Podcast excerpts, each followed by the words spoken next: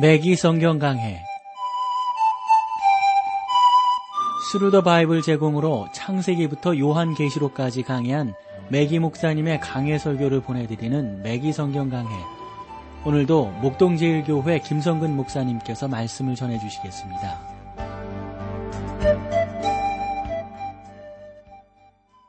애청자 여러분 안녕하셨습니까? 매기 성경 강해 자 오늘도 여러분들을 요한 1서로 모시겠는데 아, 오늘은 5장 4절 말씀부터 함께 하도록 하겠습니다. 대적 하나님께로서 난 자마다 세상을 이기느니라. 세상을 이긴 이김은 이것이니 우리의 믿음이니라. 오늘날 여러분은 그리스도인 생활 가운데 나타나는 승리의 체험에 대해서 많이 듣고 있으므로 신약에서 그러한 사건이 드물다는 사실은 이상하게 보일 것입니다. 세상을 이기는 것이 무엇입니까? 그것은 믿음입니다. 우리를 구원하는 것도 믿음이고, 그리고, 어, 우리를 지키는 것도 믿음입니다. 우리는 믿음으로 구원을 받으며 믿음으로 행동을 합니다. 우리는 예수 그리스도의 믿음으로 예수 그리스도를 믿음으로 하나님의 자녀로 태어나는 것입니다. 믿음은 여러분과 제가 이 세상을 이길 수 있는 유일한 방법이 됩니다. 이것 말고 다른 것이 없습니다. 주 예수 그리스도를 믿는 이 믿음만이 우리를 살려준다고 성경은 말씀하고 있습니다. 이제 요한은 우리가 어, 이 세상을 살아가면서 우리에게 원수가 있다고 말하고 있습니다. 이 원수에 대해서 요한은 앞에서 요한일서 2장 15절에서도 한번 말씀한 바 있죠. 이 세상이나 세상에 있는 것들을 사랑하지 말라. 세상에는 육신과 마귀에 속한 것이기 때문에 그렇다고 하는 것이죠. 워즈 워즈는 이 세상을 우리가 감당하기에 벅차다라고 말을 했습니다.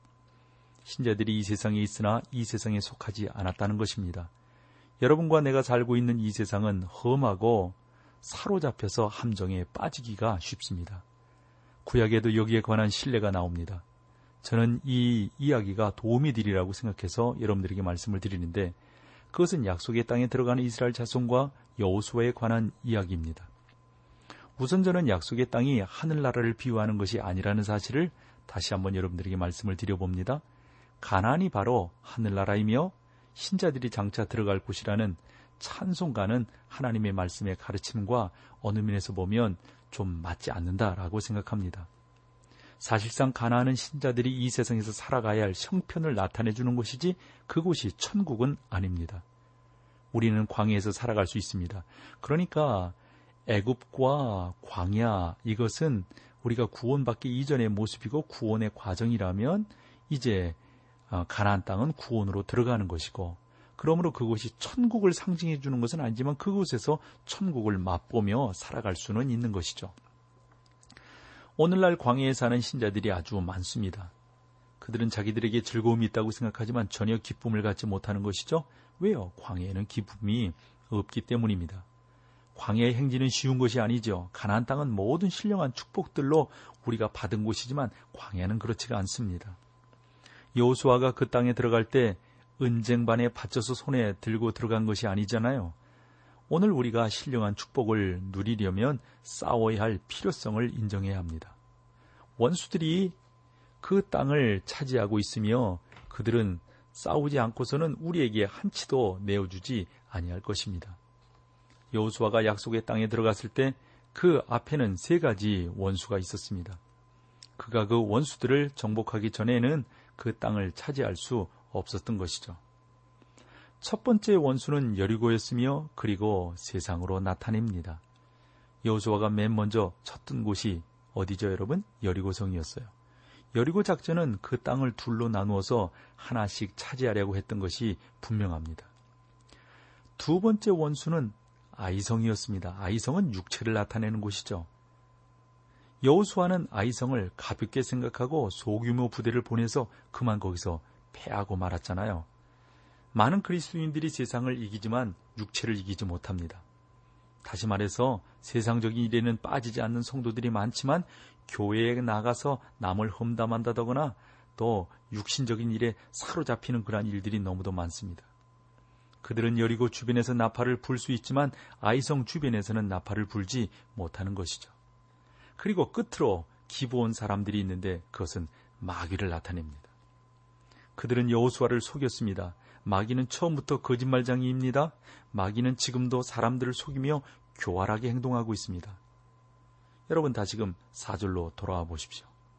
4절로 돌아가서 여리고와 비교해 한번 우리 살펴보도록 하죠. 하나님께로서 난 자마다 세상을 이기느니라. 여러분이 하나님의 자녀라면 세상을 이길 것입니다.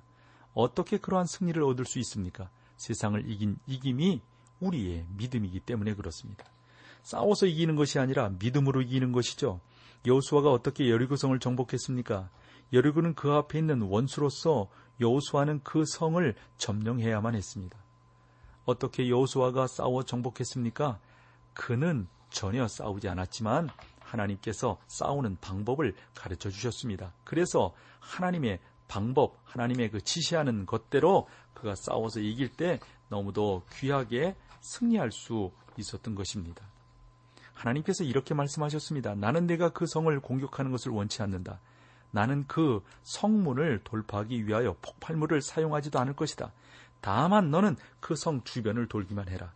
정예 부대를 앞세우거나 특별 수비대를 동원하지 말고 그저 언약궤를 맨 제사장들과 함께 행동하기만 하면 너는 될 것이다. 그 제사장들은 뿔을 가지고 그들이 성을 돌 때에 나팔을 불었습니다. 그러나 그 성을 공격해서는 안 되는 것이었습니다. 하나님께서 여호수아에게 지시하신 것은 아주 이상한 방법이었죠. 그러므로 저는 여리고성이 홍수 때 요단강을 건너서 몰려오는 이스라엘 백성들을 보고 단단히 벼르고 있었을 거라고 생각합니다. 그래서 성문을 닫고 싸울 준비를 하고 있었죠. 성벽에 있던 파수병들은 이스라엘 군인들이 몰려온다는 신호를 아마 보냈을 겁니다. 그리고 여리고성 안에 있는 사람들은 긴장하면서 이스라엘 백성들을 대항할 것을 생각하고 있었던 거겠죠. 이스라엘이 성문으로 다가왔을 때 성 안에 있는 사람들은 싸움 준비를 갖춘 병사들로 가득 차 있었고 여러분 그런 것들 한번 생각을 해 보십시오. 그러나 이스라엘 자손들이 성문에 이르렀을 때 그저 계속 행진만을 할 뿐이었습니다. 그들은 성벽 주위를 한 번 돌고 다시 진영으로 돌아가 버렸습니다. 그날 밤 이스라엘 백성들이 사용하고 있는 작전을 파악하기 위하여 여리고성 안에서는 아마도 어? 그뭐뭐 뭐 회의가 열렸겠죠. 그들은 최선을 다하여 경비를 서고 다음날 이스라엘 군대들이 몰려온다고 또 소리를 쳤을 겁니다. 그리고 또 긴장했겠죠. 그들은 이스라엘 백성들이 성문만을 돌고 또 돌아가는 경우를 대비하여서 싸울 각오를 하고 있었을 겁니다. 아마도 성벽 꼭대기에는 뜨거운 물이나 기름 그 끓여가지고 성벽을 타고 저들이 올라온다면 부을 준비를 하고 돌들도 준비해 두고 있었을 겁니다.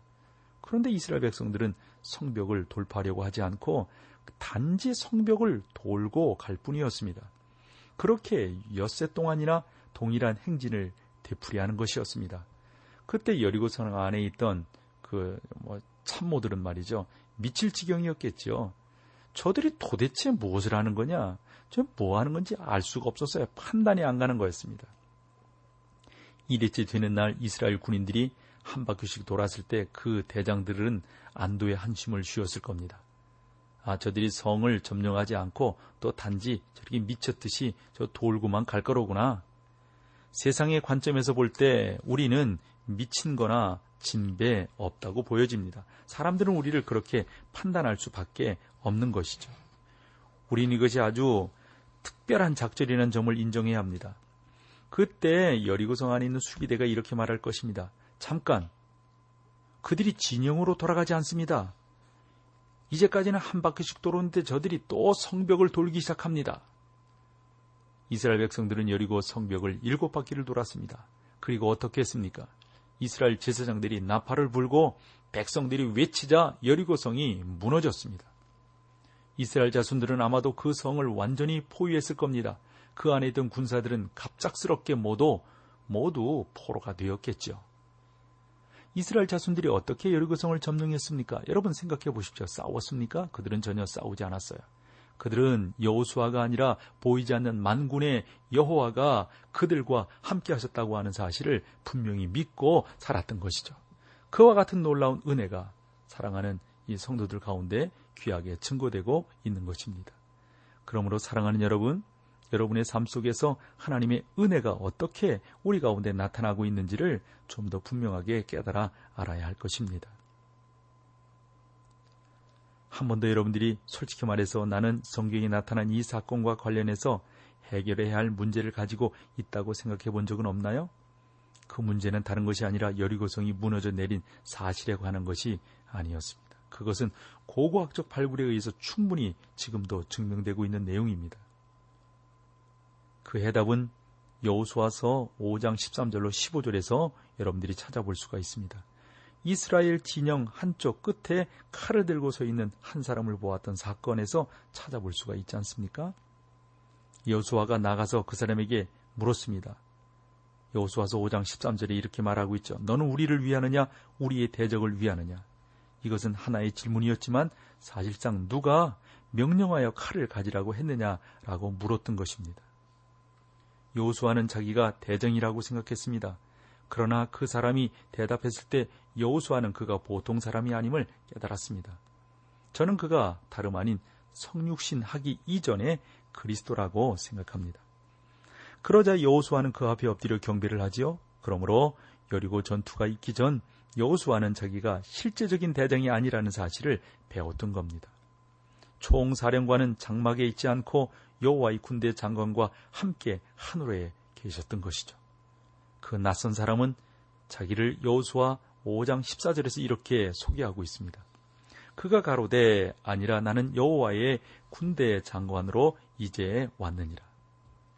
다시 말하면 여호와께서 여호수아에게 이와 같이 말씀하신 겁니다. 내가 싸우려는 싸움은 육신적인 싸움뿐만 아니라 영적인 것이며 내가 그 대장이 되리라. 이렇게 말씀하고 있습니다. 자, 이런 내용 우리가 찬송 함께 하고 또 계속해서 여러분들과 나누도록 하겠습니다.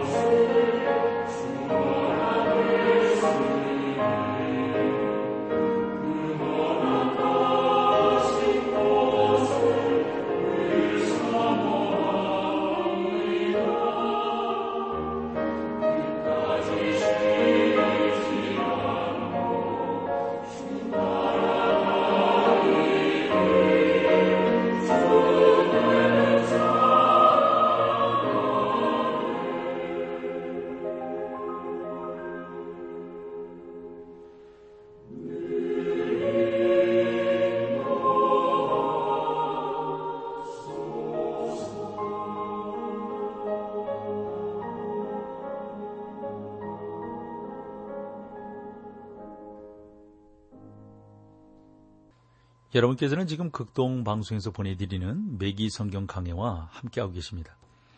그러니까 여러분 계속해서 제가 설명했던 내용은 그거예요. 이스라엘 백성들이 여리고 성을 침령 저기 정복할 때 어떻게 했느냐 하는 것이죠. 그것에 대해서 쭉 말씀을 드렸어요. 그래서 여호수아 장군은 여호와의 군대 장관으로부터 명령을 받게 되는 것이죠. 그 군대 장관은 여리고성 주위를 돌아라 라고 명령을 합니다. 이러한 사건을 염두에 두고 저는 여리고 전투를 이해하게 되는데 여러분이 여호수아를 만나서 왜 그처럼 어리석은 작전을 사용했는다고 묻는다면 아마 그가 이렇게 대답하지 않겠어요? 글쎄요. 미친 짓이죠. 하지만 나는 단지 명령을 따랐을 뿐입니다. 여러분에게 전투의 체험이 있다면 사병들은 대장에게 말 대답해서는 안 된다는 사실을 알 겁니다. 즉 대장이 가서 이것을 행하라고 하면 사병은 예 하겠습니다. 이래야지. 내 생각은 이런데요. 내 생각은 이게 더 좋을 것 같은데요. 이렇게 말을 하는 것은 진정한 군대 질서가 아닙니다. 이렇게 대장에게 대답을 했다면 여러분 그런 일이 있을 수 있겠어요? 이게 군대겠어요? 그런 일이 있을 수 없습니다. 다만 그저 예 알겠습니다. 명령대로 행하겠습니다. 라고 말하는 것만이 실제적으로 온전한 거라고 하는 사실을 우리가 깨닫게 되는 것입니다. 하나님께서 우리 가운데 이와 같은 은혜를 주실 줄로 믿습니다. 주님의 크신 은혜가 우리를 살리고 있는 것이죠. 그는 이렇게 말을 하고 있는 것입니다. 다음날 대장은 가서 이 분명한 사실에 대해서 좀 더 증거하라고 말을 하고 있습니다. 그래서 다음날 대장은 그들에게 구덩이를 파라고 명령하지요. 그는 이렇게 말을 했습니다. 가로 6피트, 세로 3피트, 깊이 5피트의 구덩이를 파라고 합니다. 그 사람들은 구덩이를 파고 대장에게 보고했습니다. 대장은 나와서 구덩이를 보고 이제 그것을 다시 메꿔버려라. 이것은 미친 짓처럼 보이죠. 그러나 이러한 훈련들을 군대에서는 한단 말이에요. 그것은 다른 것이 아니라 명령을 순종하는가 안 하는가. 군대는 명령이 죽고 사는 것 아니겠어요? 여수아는 명령에 순종했습니다. 여수아는 그 군대 장관을 믿었습니다. 히브리서 11장 30절에서 믿음으로 여리고 성벽이 무너졌다고 말하고 있습니다. 여리고 성이 무너진 것은 전투나 전략에 의한 것이 아니라 믿음으로 된 것임을 우리가 철저히 알아야 합니다. 오늘 우리에게 주는 교훈은 무엇입니까?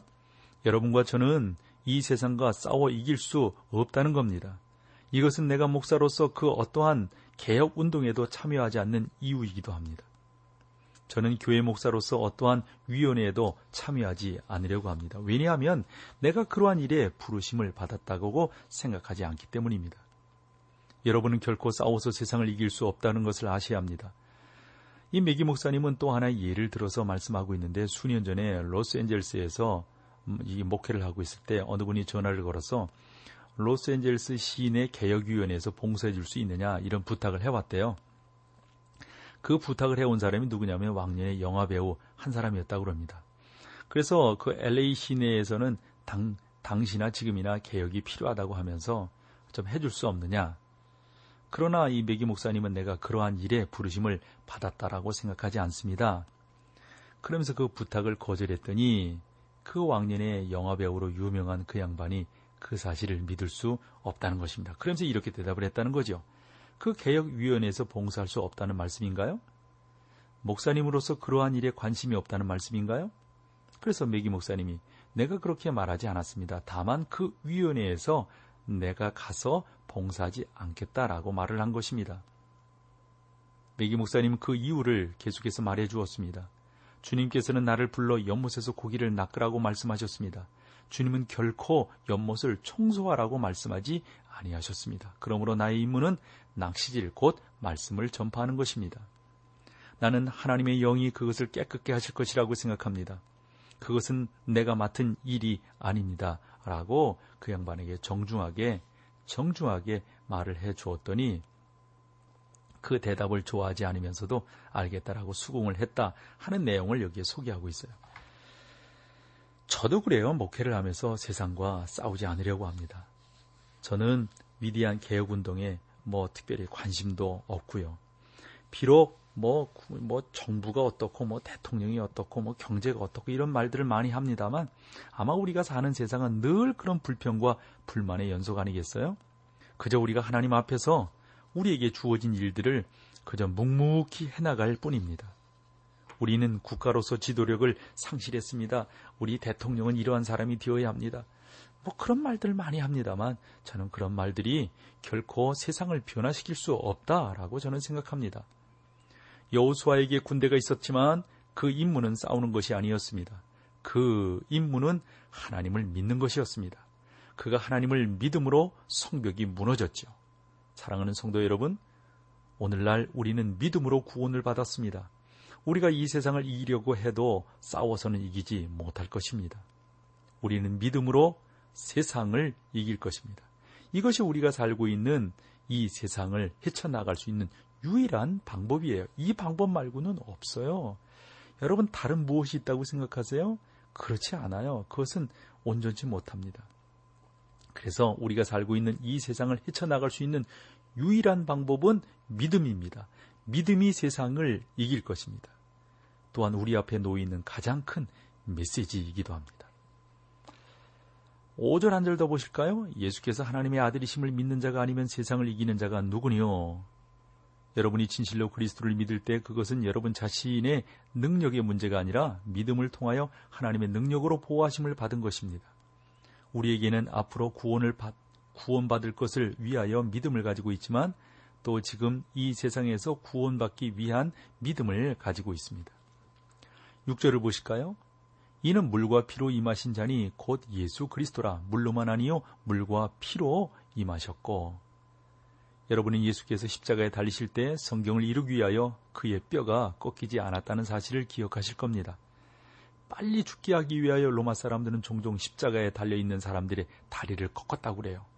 그러나 요한은 그의 복음서인 요한복음 19장 33절로 35절에서 이렇게 정확하게 우리에게 증거해 주고 있는데 예수께서 예수께 이르러서는 이미 죽은 것을 보고 다리를 꺾지 아니하고 그 중 한 군병이 창으로 옆구리를 찌르니 곧 물과 피가 나오더라. 이를 본 자가 증거하였으니 그 증거가 참이라. 저가 자기의 말하는 것이 참인 줄 알고 너희로 믿게 하려 함이라.